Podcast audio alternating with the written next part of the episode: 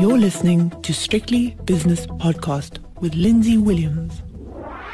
The US non farm payrolls data was released on Friday, so of course we go to the man who knows all about this sort of thing. It's Liston Meintjes. This is Listen with Liston, and this podcast is proudly brought to you in association with sharenet.co.za. 75,000 jobs, Liston. That was all they created. but I mean, how many more jobs can you create when you're at full employment? Well, again, somebody said, you know, disappointing numbers. And I thought, well, 75,000. The last time round, I think it was 185. Yeah, and, and we've discussed this before. We're waving around in the breeze. But also, you know, why would you create jobs in May that you didn't create in April? You'll need to create some more in the summer, you know, when they have the uh, schools out and there are jobs at the summer camps. But I can't really see why they needed to uh, create. But your point is absolutely valid. When you're down at 3.2 for men and 3.3 for women, and we're talking now ages 20 and up, the only problem they've got, and it was always one that Janet Yellen looked at, you know, was the 16 to, uh, to 19 age gap. And, and there, for both uh, agendas, it is running at about 13%. Right. Now, again, I'm not too sure whether they really are having difficulty finding jobs or whether they're reporting there because they've just finished a course at a technikon or a university or something. Uh, you know, they're between uh, a school, university, and a, and a job. So, honestly, to, to put any interpretation on 75, yes, it is low, but we've seen a couple of other low ones earlier and the same point. And I go back to uh, you know Donald Trump's claim that the the Chinese have stolen five million jobs. I just don't know where they'd find the five million to do those jobs if they came back. Exactly. I think they'd have to go to Mexico and import the people to do them. A very politically incorrect comment. Thank you very much, uh, Liston. That, that was brilliant. You know what? Uh, the other thing that struck me about Friday's figure is that if the market wants to go up, or if market participants, let me put it that way, because you always correct me when I talk about the mystical market, if the market participants want the market to go up, they want to push the stock market higher, whatever asset class it is, they will do so. If they want it to go down, they'll find an excuse to bring it down. And I saw on Friday this whole spurious nonsense about the Mexican trade tariffs. He taketh with one hand, he giveth with the with the other. Tr- Donald Trump, that is. Uh, the, the market went up because tariffs have been withdrawn temporarily, anyway. And the U.S. jobs numbers were bad news, which means good news. Do you see what I mean? It wants to go Yeah. up. Now, Lindsay, I think the bigger the bigger theme of this is that we all have instant access to the same information. There was a time when only certain people got it, uh, and then, then it was disseminated via media or whatever. We all have it, you know, in our pocket.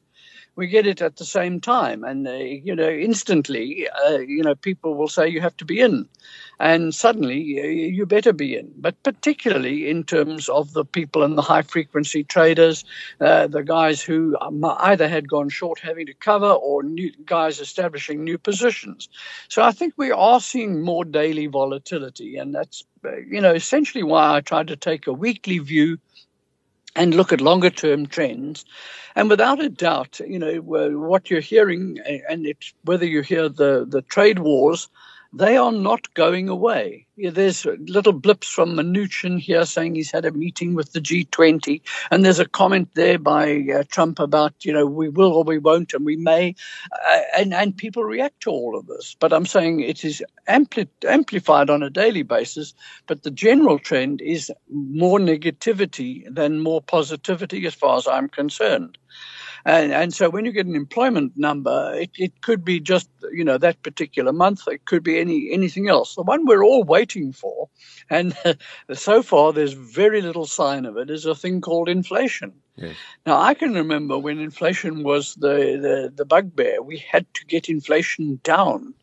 And now we're desperate to get inflation up on some peculiar reason, which I think relates to growth.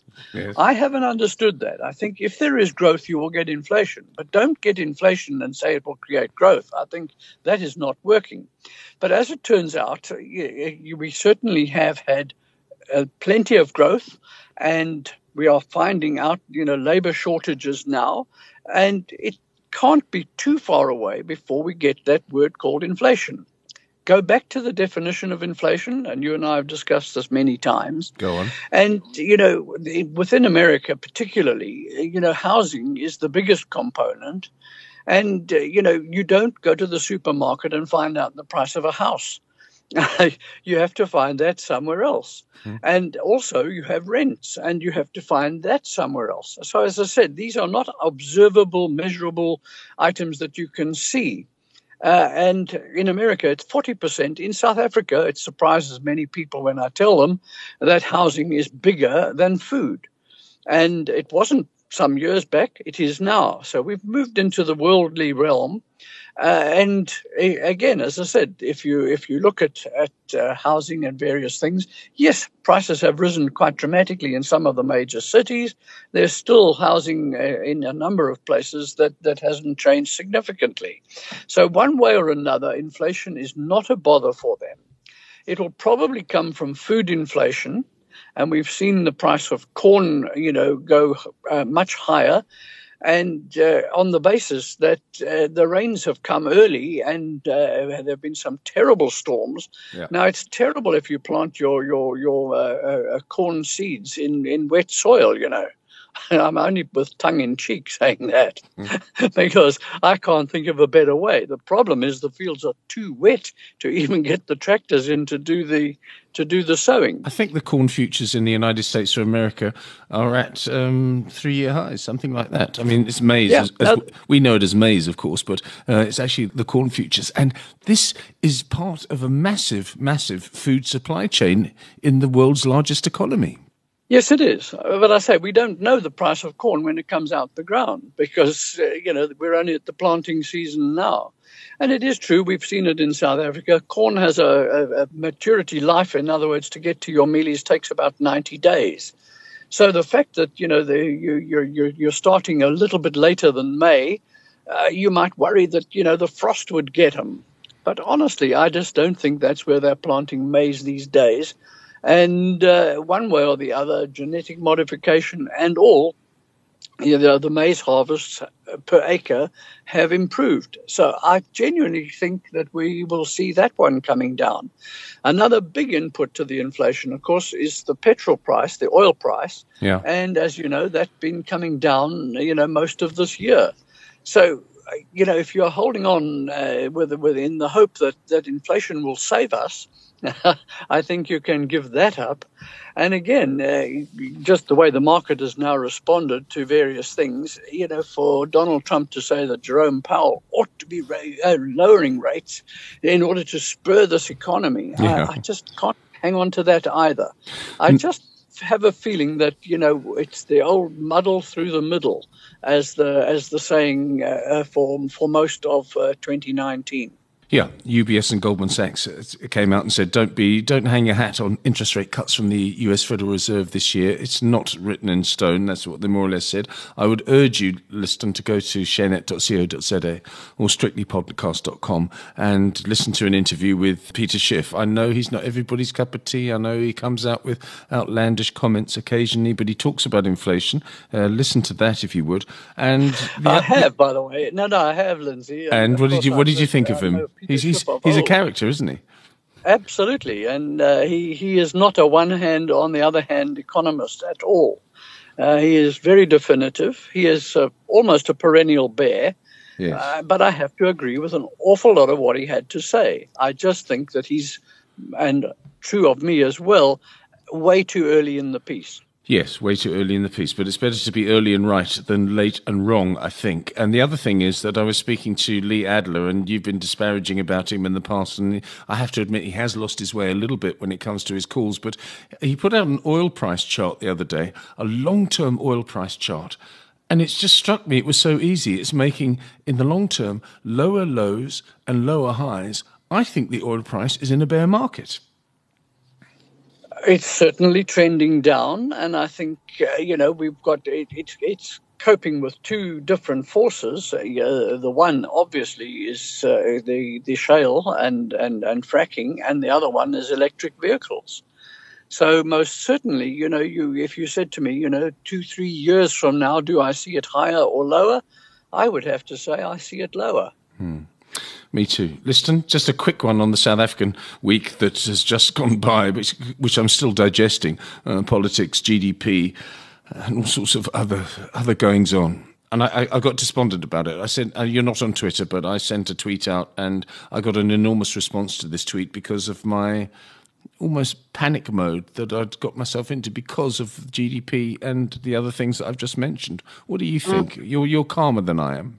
Oh well, definitely. Again, when you get you know uh, seasonally adjusted quarterly uh, changes, uh, I'm not sure that you should panic. Uh, you know, you want to look at the relative, and the big one there was that year on year it was zero. So that's pretty well what I would have thought. And in fact, maybe not all that bad, seeing we really, really did have bad February, March, courtesy of, of Eskom. Yes. And most certainly, it's going to impact company profits, many of them. Uh, you know, having to find alternative and much more expensive sources of energy in order to keep going. And that even affected the property companies.